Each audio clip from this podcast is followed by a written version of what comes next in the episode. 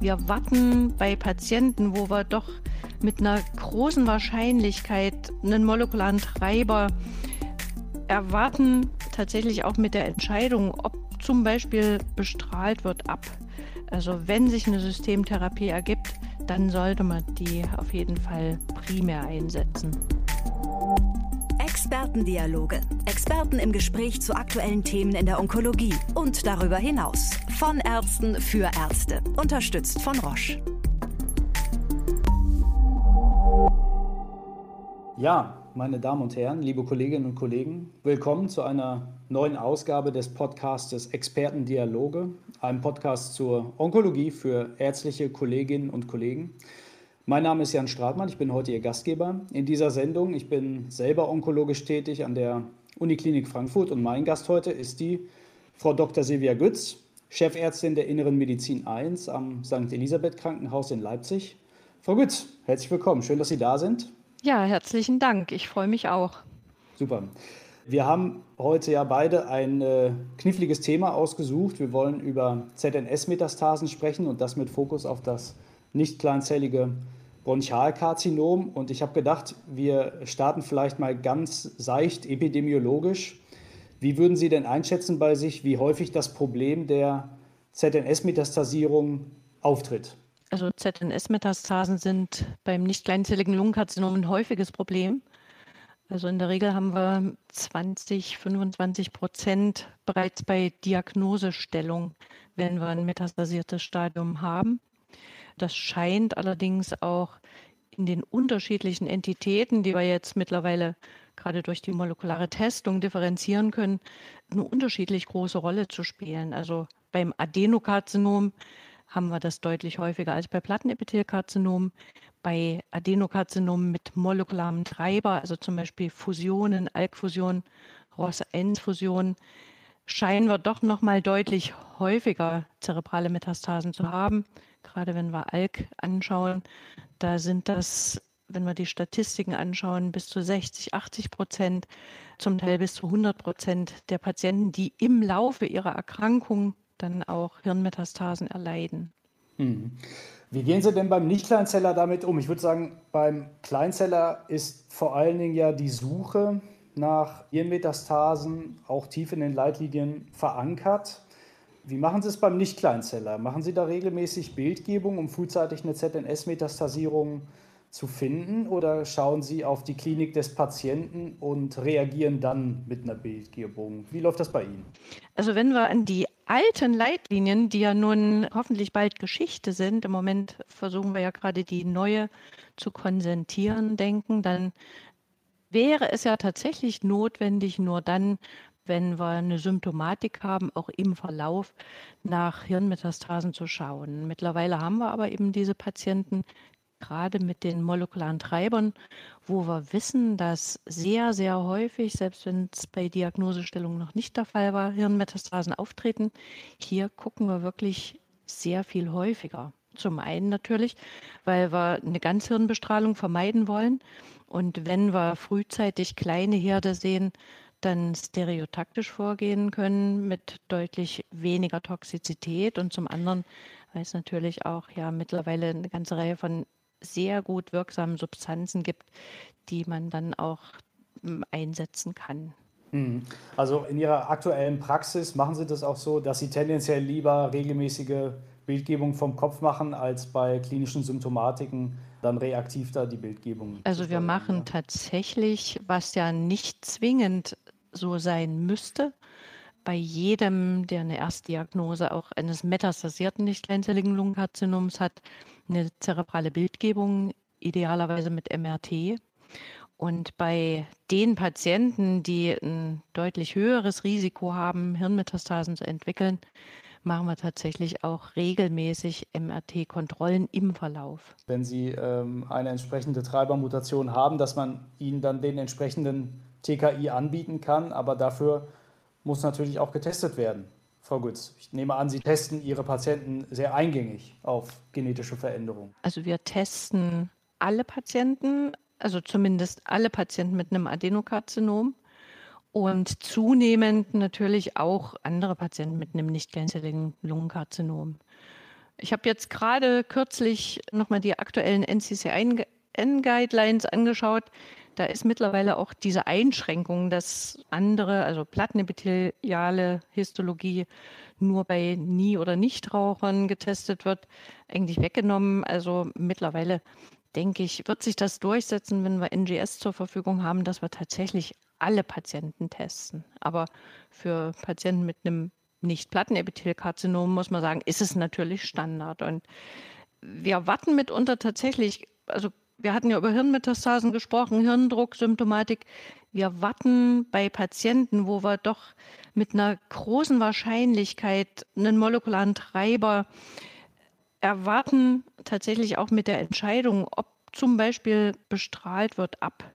Also wenn sich eine Systemtherapie ergibt, dann sollte man die auf jeden Fall primär einsetzen. Mhm. Wenn Sie dann einen Patienten haben, der zum Beispiel klinisch auffällig geworden ist oder Sie haben in Ihrer Surveillance neue Hirnmetastasen gefunden, was haben Sie sich denn bei sich in der Klinik für einen Algorithmus zurechtgelegt, wie man die Hirnmetastasen behandelt? Ich würde ja mal sagen, wir können aus drei groben Kategorien können wir schöpfen. Also wir haben Systemtherapie, die mitunter ja auch zerebral wirksam ist. Wir haben die Radiotherapie, entweder als Stereotaxie oder Ganzhirnbestrahlung und grundsätzlich natürlich auch die operativen Möglichkeiten. Wo haben Sie denn bei sich so Entscheidungsbäume festgelegt, wie Sie die Hirnmetastasen angehen? Na, das muss eigentlich tatsächlich an der Klinik festgemacht werden. Also sicherlich gibt es nach wie vor Situationen, wo wir primär mit dem Neurochirurgen sprechen müssen, zum Beispiel wenn eine Hirnstammeinklemmung droht. Wir versuchen natürlich auch die Ganzhirnbestrahlung eher zu vermeiden. Das heißt, die spielt zunehmend seltener eine Rolle. Versuchen, wenn sich eine Systemtherapie ergibt, die zerebral so gut wirksam ist, dass wir auch mit einem raschen Ansprechen rechnen können, primär auch die Strahlentherapie zu vermeiden. Aber das hängt natürlich tatsächlich von der Histologie, von der Anwesenheit zum Beispiel eines molekularen Treibers ab und natürlich von der Bedrohlichkeit der Situation, ob ein Patient beispielsweise auf Dexamethason anspricht, ob sich der Hirndruck senken lässt oder ob eben dann doch schnell die Notwendigkeit besteht, was zu tun, bevor vielleicht eine Systemtherapie wirksam sein kann. Mhm. Zwei Aspekte würde ich gerne noch mit Ihnen besprechen. Das eine ist, und das hat gerade schon so ein bisschen angeklungen, also der Vorteil der regelmäßigen Surveillance ist natürlich, dass man die Hirnmetastasen frühzeitig, bevor sie klinisch wirklich apparent werden, entdeckt, sodass man, glaube ich, auch sagen kann, dass dadurch der Einfluss auf die Lebensqualität des Patienten der Hirnmetastasen in so einem Setting tendenziell eher geringer geworden ist über die Zeit. Würden Sie das so unterschreiben? Oder? Ja, also ich muss ganz ehrlich sagen, dadurch, dass wir natürlich haben wir Patienten, die kommen mit einem Krampfanfall in die Notaufnahme und wir diagnostizieren dadurch das Lungenkarzinom. Mhm. Aber ich muss sagen, für die große Menge der Patienten, dadurch, dass wir wirklich regelhaft eine zerebrale Bildgebung machen, regelhaft auch das MRT bei Diagnosestellung, detektieren wir doch die Hirnmetastasen häufiger frühzeitig, wo möglicherweise noch kein großer Hirndruck da ist, wo noch keine Einblutung zu sehen ist, was uns ja vielleicht dann doch mit der Antikoagulation zumindest Bauchschmerzen bereiten würde tatsächlich mit dem Ziel, dass man zeitig was tun kann, dass man eben entweder medikamentös loslegen kann oder eben tatsächlich stereotaktisch bestrahlen kann. Aber natürlich gibt es auch die Patienten, wo wir sehr vorsichtig sein müssen, was die supportive Therapie betrifft. Also wenn sich das irgendwie vermeiden lässt, muss ich sagen, versuchen wir selbst die frühzeitige stereotaktische Bestrahlung zu vermeiden und Sie haben es ja angesprochen, eben gerade solche Patienten mit solchen Fusionen, wo wir mittlerweile Medikamente haben, die nicht nur extrem gut wirksam sind im Hirn, sondern eben auch sehr schnell wirksam sind, würde ich natürlich immer die Systemtherapie voranstellen und versuchen tatsächlich die Radiotherapie in den Hintergrund zu drängen. Würde ich total so unterschreiben. Wir haben jetzt auch einige Patienten, allerdings aus einer anderen Entität, beim Kleinzeller, die ja früher alle regelhaft eine Ganzhirnbestrahlung bekommen haben und schon manchmal eindrücklich, wie so nach vier, fünf Jahren da der kognitive Abbau wirklich rasant vonstatten geht und je nachdem, wo die Stereotaxie im anderen Setting gemacht worden ist, da sieht man auch, dass da teilweise Jahre später an dem Areal, wo die Probleme gewesen sind, da die neurologischen Funktionen doch rapide nachlassen. Deswegen bin ich da ganz auf Ihrer Seite, dass man, wenn man effektive Systemtherapien hat, doch irgendwie versuchen sollte, die bevorzugt einzusetzen, sofern natürlich nicht die Dringlichkeit der Situation erfordert, dass man irgendwie anders tätig wird. Da bin ich ganz bei Ihnen.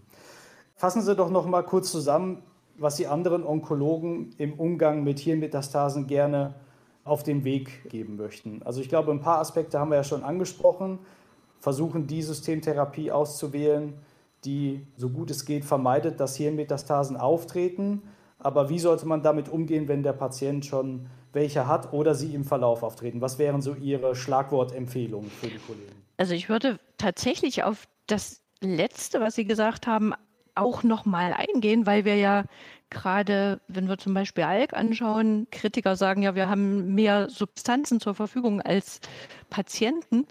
Aber wir haben ja tatsächlich den Luxus, dass wir eine ganze große Palette schon von Möglichkeiten in der Erstlinientherapie haben. Und da, Sie hatten gesagt, wir sollten versuchen, mit den Systemtherapien das Auftreten zu vermeiden. Und da muss man sagen, da gibt es ja wirklich Unterschiede. Und es gibt ja immer noch diese Diskussion der Sequenz, ja, wenn wir vielleicht frühzeitig mit einem TKI der ersten Generation anfangen, dann haben wir immer noch die Möglichkeiten auf die zweite, auf die dritte umzustellen und schaffen damit eine lange Zeit. Da aber die Hirnmetastasen, wenn sie dann tatsächlich klinisch manifest werden und wenn wir bedenken, wenn wir dann vielleicht so eine Radionekrose haben mit einer Hemiparese, dann doch erheblichen Schaden für den Patienten anrichten, dann muss man sagen, ist das eigentlich schon mal der erste Blick, dass man sagt, wenn wir bei so einem Patienten, wo wir mit einem hohen Hirnmetastasenrisiko rechnen, mit einer Substanz beginnen, die mit einer sehr hohen Potenz schon allein das Auftreten verhindern kann, dann sollten wir das tun. Das heißt, auch entsprechend der aktuellen Leitlinien sollte man bei solchen Patienten tatsächlich mit der dritten Generation TKI beginnen, um überhaupt das Risiko, dass Hirnmetastasen in Erscheinung treten, zu minimieren. Und wenn wir das haben und wir haben das zum Beispiel vielleicht unter einem Tyrosinkinase-Inhibitor der ersten oder zweiten Generation, na dann ist klar, dann haben wir mittlerweile gute Möglichkeiten, auf einen zerebral hochpotenten Tyrosinkinase-Inhibitor umzustellen. Und wenn wir solche Möglichkeiten haben, also wenn wir die Systemtherapie nutzen können und wissen, dass die sehr schnell, sehr gut anspricht, dann sollte man tatsächlich auch die Lokaltherapie, also sprich Bestrahlung, ob sie nun stereotaktisch oder als Ganzhirnbestrahlung laufen muss, was wir eigentlich unbedingt vermeiden sollten, dann kann man die wirklich nach hinten schieben. Das sehe ich genauso. Frau Götz, es war mir eine große Freude, Sie heute bei mir zu haben. Vielen Dank an die Organisatoren und bis zum nächsten Mal. Ja, bis zum nächsten Mal. Hat mir Spaß gemacht. Dankeschön. Expertendialoge. Experten im Gespräch zu aktuellen Themen in der Onkologie und darüber hinaus. Von Ärzten für Ärzte. Unterstützt von Roche.